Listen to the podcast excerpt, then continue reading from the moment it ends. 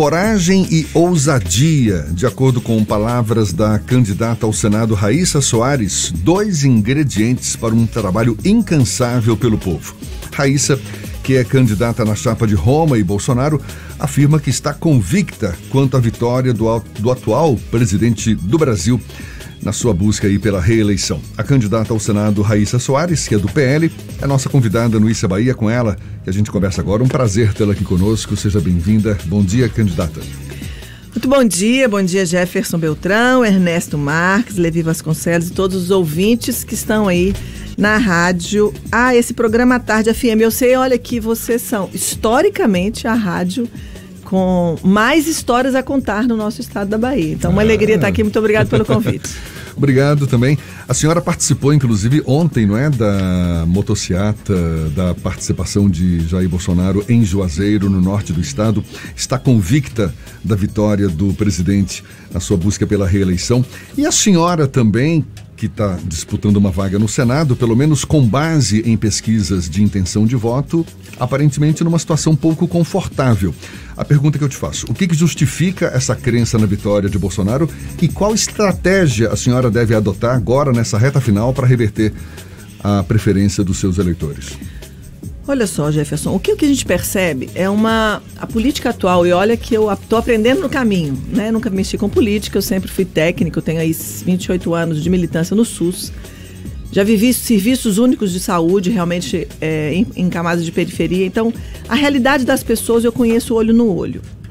Ah, o que a gente percebe é que nesse caminho político, as pessoas elas, elas vão se guiando ou vão querendo é, estar em grupos que as pesquisas apontam como os, os, por exemplo, prediletos. Só que meu povo da Bahia, eu também aprendi nesse caminho político que pesquisa não é a verdade da rua.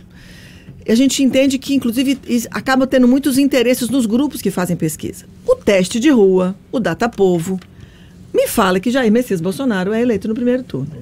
Tá, agora é um questionamento interessante, porque isso não significa, por exemplo, Bolsonaro no 7 de setembro, lá em Brasília, conseguiu é, é, reunir uma imensidão de pessoas fantástica. Isso não significa necessariamente que a maioria dos eleitores esteja do lado dele. Ou seja, é um data-povo muito subjetivo, não?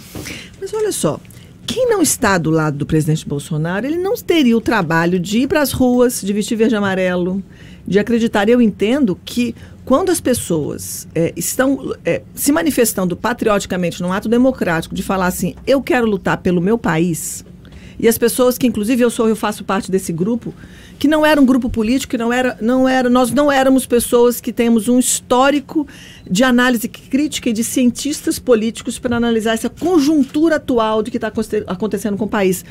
Mas o movimento Bolsonaro, que apesar da pessoa Bolsonaro ser criticada pelo jeito de ser, pelo que fala, e as pessoas o criticam e ele é daquilo. A gente convive com Bolsonaro e ele sabe que ele, ele, não, ele não se pinta de político. Porque politicamente ele poderia ser mais polido, ele poderia não falar certas coisas e ele com certeza ele não perderia votos por conta da sua autenticidade. Mas ele é uma pessoa que é, com todas as suas políticas e o que ele tem feito, as pessoas, o, o, o, brasileiro como, né, assim, o homem que não, não está no meio político, o cidadão, pai e mãe de família, ele passou a enxergar e entender a política por essa simplicidade, pelas formas é, da, da informação chegar às pessoas por canais que não são controlados por mídia. Então, sem dúvida nenhuma, a realidade da, do jornal, informação nas redes, a informação de outra forma do que as grandes mídias sempre fizeram, e a população passa a conhecer bastidores isso faz um despertar político numa nação brasileira que faz todo mundo ir para a rua. Mas as pesquisas têm base científica, né, candidata? Sim, não, o Ernesto não. quer fazer uma pergunta. Eu, eu, eu não questiono, eu, eu não, eu não quero desmerecer base... pesquisa. Claro. É o meu Datapovo que eu tô assim, pelo Datapovo, cada evento que eu vou, eu falo assim, gente, nós estamos eleitos primeiro turno. Mas a senhora fala muito na figura do presidente Bolsonaro, que indiscutivelmente é uma liderança de massa e tem, arrebanha é. uma fatia expressiva. Mas por esses critérios desse Datapovo, a senhora já estaria derrotada, não? De forma nenhuma. Não? O Data Povo me, me faz, às vezes, encher os olhos de lágrimas. Porque o Data Povo, aonde eu passo, aonde eu vou, as pessoas, inclusive às vezes, até com botão 13 no peito, viram para mim e falam assim: doutora, eu sou Lula, mas você é minha senadora. Porque eu sei o que você fez. Eu sei o que você não, que não descriminalizou pessoas, você tratou, você cuidou, você enfrentou um sistema, você foi processada, foi demitida do Estado e você não parou, você teve riscos de, inclusive, ter seu CRM comprometido e você não parou, porque a minha atitude enquanto médica, que eu não fui política, a minha atitude foi de salvar pessoas. Perfeito. Eu queria lhe fazer uma pergunta que tem a ver com a sua trajetória de 28 anos, 28. 28 anos no SUS. E também uma relação com a, da sua relação com o, o, o presidente Bolsonaro, a sua expectativa de que ele lhe transfira os votos, né? É, a senhora, como médica do SUS, certamente sabe que duas questões levam muita gente para os hospitais e para os atendimentos de emergência: ferimentos com arma de fogo e acidentes de trânsito. A senhora eleita senadora, a senhora vai defender controle de armamentos e munições, ao contrário do presidente que defende que todo brasileiro seja armado? E segunda pergunta, como senadora eleita, a senhora proporia uma alteração no Código de Trânsito dispensando os motociclistas do uso de capacete? Ó, Ou a senhora, o que a senhora acha do presidente e também do candidato João Roma desfilarem pelas ruas de cidades grandes e médias da Bahia e do país inteiro eh, sem capacete? É uma afronta ao Código de Trânsito, não é? A senhora recomendaria, como médica, que alguém transite de motocicleta sem capacete? De forma nenhuma. A gente sabe, eu sou médica, eu sou. A minha maior prática médica foi na urgência emergência. Eu tenho eh, terapia intensiva, pós-graduação em urgência e emergência. Assim, capacete é um mecanismo de proteção e nós sabemos que reduz muito a gravidade de qualquer traumatismo craniano numa uma queda. Então, esses atos políticos, eles eh, não imprimem eh, velocidade nas motos. Ele é um ato é, onde as pessoas andam e passeiam de uma forma, eh, de- vamos dizer, com menor velocidade. Mas a senhora Não- só atendeu pacientes que se machucaram em alta velocidade? Nunca. Não, mas aqui, eu não questiono. Capacete é para usar. Legislação para uso de capacete é obrigatória e deve ser. É, as nossas rodovias precisam ser mais bem qualificadas, inclusive com projetos realmente de vigilância e senador fiscalizando contratos bilionários de rodovias, onde se faz um recapeamento milimétrico e deveria ser algo para poder se sustentar cargas de caminhão, que é o que faz às vezes os acidentes acontecerem. Então, até para redução de, de acidentes, nós precisaríamos sim fiscalizar, e a função do senador, meu povo, fiscalizar o executivo. Então, o senador fiscaliza contratos superfaturados, contratos de execução de, de obras que na verdade, prometem, mas não entregam. E na questão de armamento, o que nós precisamos para reduzir a criminalidade do nosso país, que sem dúvida nenhuma é uma, uma, uma pauta importante, inclusive de, de, de, de mortes, né? Assim, a Bahia, o Brasil, tem ali na, na sua violência, e a Bahia como uma das piores, como o pior desempenho no nosso, nosso Brasil. Nós tivemos uma redução da violência a nível patamar nacional, mas a Bahia não senhora caiu. viu ontem na, uma, uma notícia que repercute no país inteiro sobre um adolescente que pegou a arma do pai, policial aposentado, e tentou matar vários outros estudantes. né? Esses casos são comuns. A senhora defende ainda essa política armamentista? Entenda, entenda. Olha, eu acho que é uma coisa que as pessoas precisam compreender. Quem dá segurança ao nosso povo são chama-se forças de segurança pública. Esta, esta importante ala da nossa sociedade, inclusive como, como funcionários públicos, precisam ser valorizados, reconhecidos, estimulados com, com, com salários, com piso salarial alterado, com número de, de efetivo alterado. Nós temos um, um déficit de quase 30 mil homens da Polícia Militar no estado da Bahia, déficit de mais de 20 mil homens do, de policiais civis, concursos que foram feitos nesse governo, eles simplesmente repuseram óbitos e exonerações. Então nós temos um déficit. Eu fui em, em cidades, eu fui em cidades com 40 mil pessoas com dois policiais militares. Como que uma, uma cidade fica segura? O- a questão do armamento é, é pautar a liberdade. Não é colocar uma arma. Eu não quero ter arma. Eu, Raíssa Soares, não quero ter arma. Mas a pessoa que quer se submeter a, a todas as regras, ao regramento rigoroso de se preparar, de se capacitar e ter uma arma, ele tem a liberdade de percorrer esse caminho. Então não é incentivar a nossa sociedade a ficar armada. Não é falar assim que todo mundo vai ter uma arma e nós vamos ter uma guerra civil entre pessoas comuns. Não. Mas nós vamos defender uma bandeira que vai balançar para lá e para cá e falar assim: somos defensores de uma liberdade. Se você quer se submeter, quer ter a arma e se submeter a esse regramento, você vai fazer toda uma etapa que é cara, que não é para todo mundo, mas a pessoa pode ter o seu direito de autodefesa. Ponto. Mas a segurança pública será forças de segurança. Candidata Leni Vasconcelos quer fazer uma pergunta também. É, doutora Raíssa, a senhora está dizendo aí que o uso das, dos veículos não convencionais, eu tenho um reparozinho para fazer, porque é, essa, essa banda da, das redes sociais, como elas são, sem ter alguém que se responsabilize, vê um lixo também. Sim. Aqui, por exemplo, nós estamos falando aqui, se ofender alguém, ele sabe quem procurar, processar, escambau. Por conta disso, de ser profissional e agir assim, eu fui saber lá em Porto Seguro quem é a doutora Raíssa. E doutora Raíssa é uma médica muito respeitada, que na pandemia recebeu uma carga de cloroquina enviada pelo presidente Bolsonaro, mas tratou seus pacientes lá de Covid conforme os protocolos da ciência. Todo mundo alegre satisfeito. Como é que é essa história? Olha só. Ah, hoje, três, quase três anos depois, é que a gente foi comprovar aquilo que a gente fez na prática. Quando a ciência nos deu o, o fio de esperança na pandemia de que drogas como hidroxicloroquina, ivermectina e nitaxosanida, que é o princípio do anita, daquele remédio para verme, que eles acabavam com o vírus no laboratório, aquilo foi a pontinha de luz que a gente precisava lá no fim do túnel para falar, peraí, vírus novo, eu trato com o quê? Essa ciência que publicou, porque foi esse conteúdo científico que foi lançado no meio médico, é que fez a gente pegar esse fio de esperança. Em 2020 não tínhamos nada na mão e começamos, vamos tentar? Então, Porto Seguro foi um dos pioneiros a fazer o protocolo de, de, de, intervenção na Covid. E quando nós fizemos isso, o asilo fez toda a diferença. Porto Seguro tem apenas um asilo, que na época eram 18 idosos. Hoje a gente visitou novamente, porque a idosa mais, mais velha, né, que é o maior é, faixa etária, Dona Maria José, tem hoje 104 anos, é, eles, esse asilo se contamina. De 18, 8 contaminaram. E eu não, a gente não sabia se daria certo. E aí, naquele desespero, porque a região do extremo sul só tinha o Hospital Luiz Eduardo com 10 leitos de UTI. E eles me ligaram, sabendo que eu já estava tratando, Raíssa, nos ajuda. Isso a UTI do Estado. Raíssa, nos ajuda. Nós só temos 10 leitos para o extremo sul. Já tem um idoso do asilo aqui. Se os oito, os outros oito contaminados vierem para cá, nós vamos colapsar. Raíssa pegou a paramentação e falei, bora lá saber o que, que nós vamos fazer. Eu fui para o fronte. Entrei lá dentro, toda ainda era a época que a gente usava tudo, como se fosse um astronauta.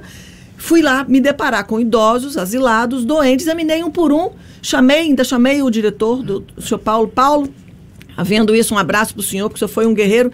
E na hora que eu examinei tudo, eu falei para ele, falei, filho, o, o, dono, o responsável do, do asilo, falou, olha, dê as receitas para ele. Falei, não sei se vai funcionar, mas tenta. Tenta para a gente preservar essas vidas. Sabe o que aconteceu? Todos sobreviveram. E a dona Maria José foi a primeira que eu mesma vacinei quando as vacinas chegaram em Porto Seguro.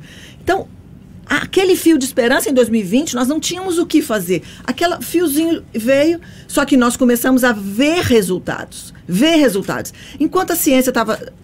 Ela foi sendo é, informada, as publicações foram chegando com o tempo.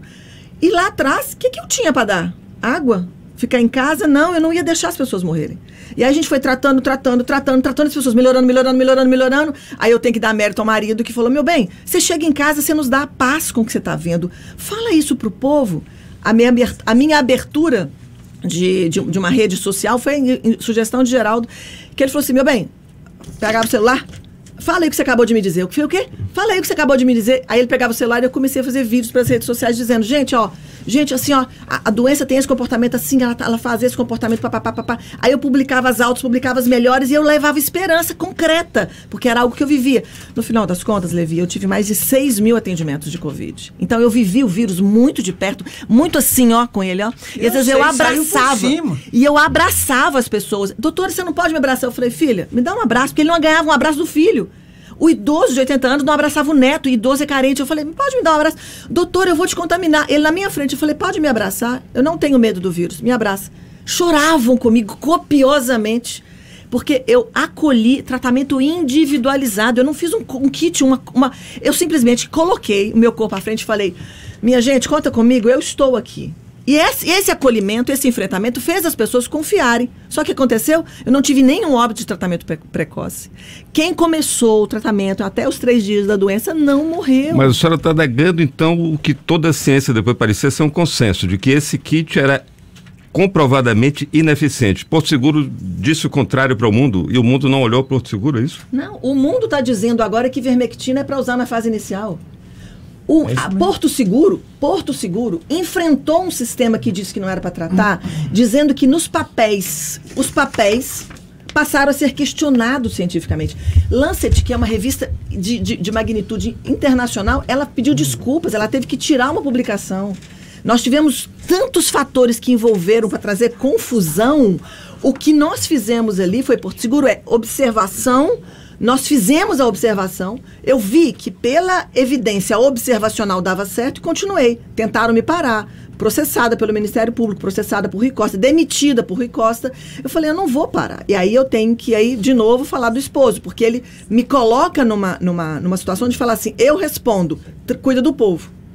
E aí, por isso que quando eu entrei para a política, eu falei, você vem comigo. Tanto que Geraldo vem, é deputado federal. Eu falei, não, eu não vou sozinha nessa história. Então, quando eu me coloco no Senado, qual que é a questão de Senado para esse contexto político?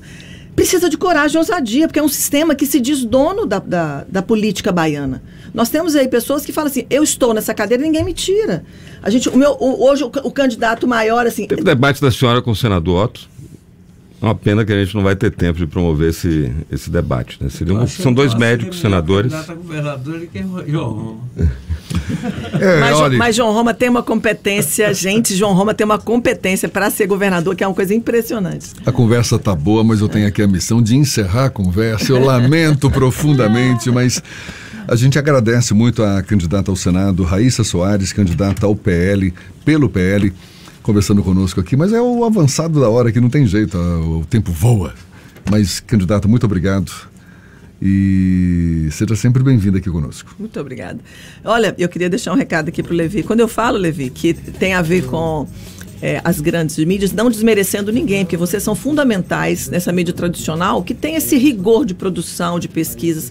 Mas é que as informações passaram a chegar também por outras fontes sim, que as pessoas sim. não tinham acesso é nessa valorização das pessoas, às vezes, até, às vezes as pessoas têm preguiça de ler matérias longas, né? E estrategicamente, às vezes tem que se fazer uma matéria mais curta, senão o povo não lê, né? Que pelo mesmo Mas meio aí... vai muita desinformação sim, também, né, senadora? Sim, tem, é, com certeza. Eu estou lhe chamando de senadora, tá Muito obrigada. Olha só, profeticamente, há alguns dias das eleições, nessa rádio, eu tenho que dizer muito obrigada. É, tá à tarde, assim. olha, com, esse, com essa fisionomia, assim, de, de homem de seriedade, assim, a gente agradece.